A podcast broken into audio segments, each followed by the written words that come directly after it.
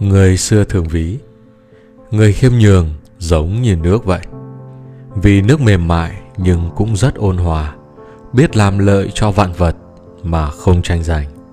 Dù là ở nơi thấp hay nơi cao, Nước đều có thể tồn tại và giúp ích cho đời. Người khiêm nhường cũng giống như biển lớn.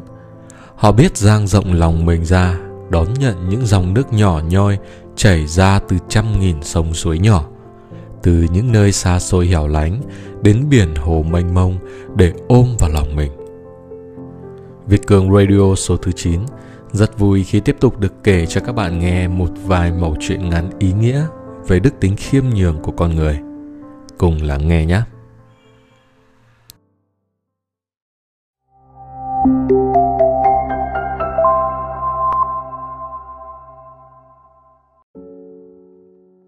Sư tử giả Người đàn ông to khỏe vạm vỡ, dắt theo con chó ngao Tây Tạng thuần chủng, đi trên phố để khoe với mọi người.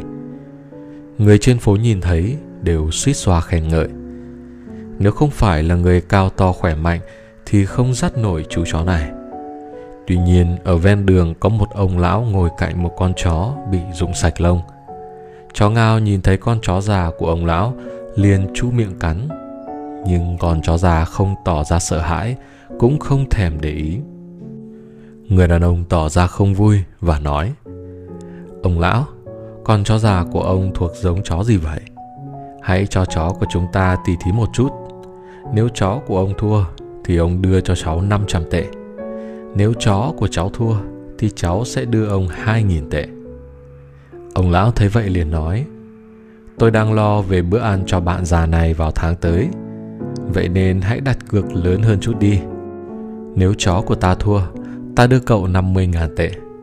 Nếu chó của cậu thua, cậu đưa ta 30.000 tệ. Vừa nghe xong, người đàn ông liền nóng mặt nói Chó của cháu là chó ngao Tây Tạng thuần chủng đó. Đừng trách cháu không nói trước với ông. Cháu chấp nhận đặt cược. Vừa thi đấu trong 2 phút thì chó ngao Tây Tạng đã không dám cắn nữa và nguyện thua cuộc. Trước sự chứng kiến của mọi người, chàng trai lấy ra 30.000 tệ đưa cho ông lão. Vẻ mặt anh vô cùng thất vọng. Anh hỏi, Ông lão ơi, chó của ông là giống gì vậy? Làm sao lại có thể hung dữ như vậy? Ông lão cầm lấy tiền rồi nói, Tôi không biết bây giờ nó là giống chó gì. Trước khi bị rụng lông, nó là một con sư tử.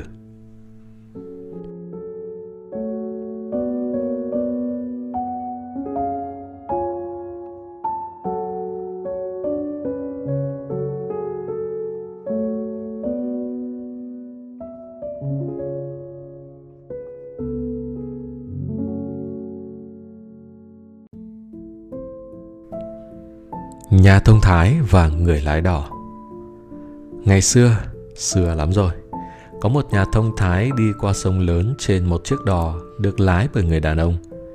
Trên đường đi, nhà thông thái nói rất nhiều về thiên văn học, toán học, lịch sử và triết học.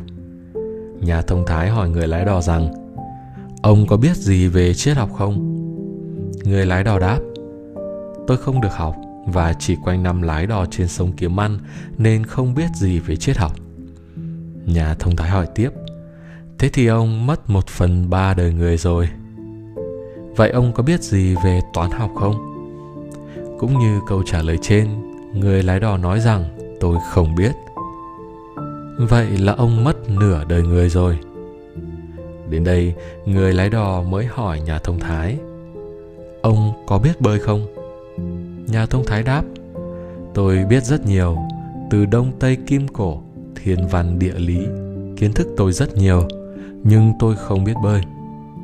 Người lái đò ôn tồn trả lời, Vậy là ông sắp mất cả cuộc đời rồi. Vì dòng bão sắp đến, Và tôi chỉ có thể bơi để tự cứu mình mà thôi.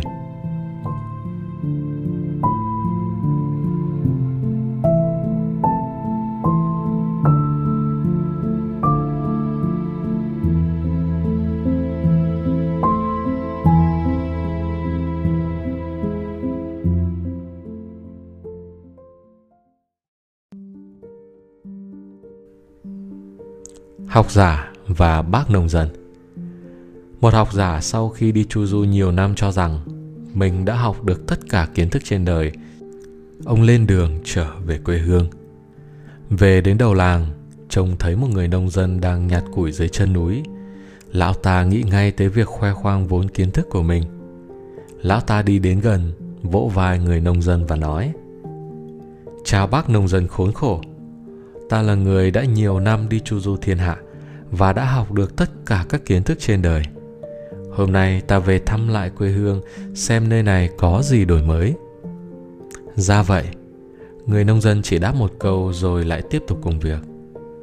Lão học giả lại nói, Hay thế này đi, Nếu bác hỏi tôi một câu, Nếu tôi không trả lời được, Tôi mất bác 10 đồng.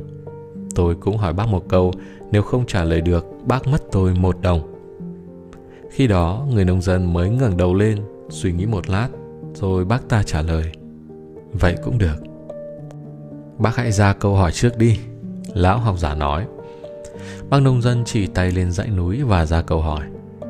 Con gì khi lên núi thì bằng bốn chân, Nhưng khi xuống núi chỉ bằng hai chân? Lão học giả suy nghĩ hồi lâu mà không trả lời được, Đành phải móc ra 10 đồng trong túi đưa cho bác nông dân. Vậy đó là con gì? Băng nông dân cầm lấy 9 đồng tiền Trả lại cho lão học giả một đồng tiền và nói Rất tiếc, tôi cũng không biết. Lão học giả lúc này đã hiểu ra mọi điều. Xấu hổ cầm lấy đồng tiền Chào tạm biệt người nông dân Rồi quay đầu lại đi một mạch ra khỏi làng.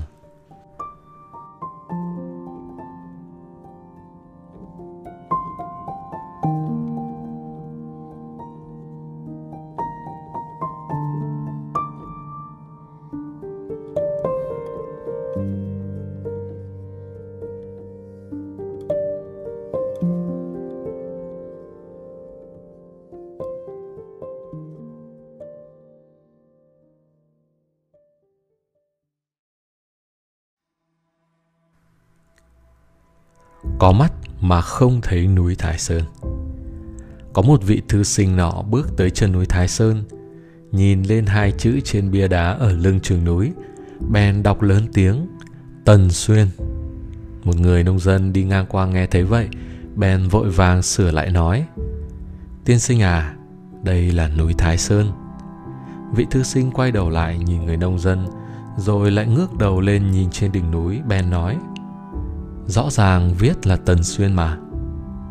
Hai người không ai nhường ai, Bèn cá cược với nhau tới gần đó Tìm một thầy đồ phân định đúng sai. Ông thầy đồ nhìn người nông dân, Rồi lại nhìn vị thư sinh đang cao cao tại thượng kia. Sau một thoáng thì nói rành giọt từng chữ, Là Tần Xuyên. Vị thư sinh mừng quính, Vênh vàng đắc ý cầm tiền thắng cược rời đi. Người nông dân lặng người hỏi ông thầy đồ Mặc dù tôi không học hành gì, nhưng rõ ràng chúng ta là người Thái Sơn, từ khi nào lại trở thành người Tần Xuyên vậy? Ông bạn đồng hương à, không sao đâu, chỉ là 20 đồng, để hắn ta tới núi Thái Sơn mà chẳng biết đó là núi Thái Sơn. Ông thử xem xem có đáng xấu hổ không? Thầy đồ đáp. Vị thư sinh vì đứng quá gần bia đá nên khi ngước nhìn hai chữ Thái Sơn thì những nét chữ phía dưới đã bị che khuất, từ đó mới đọc thành tần xuyên. Hóa ra một người khi thế quá thịnh, không đủ khiêm tốn, thì cũng giống như vị thư sinh kia, bị che mắt trước chân lý, cả đời cũng không biết tới núi thái sơn. Đây chính là có mắt mà không thấy núi thái sơn vậy.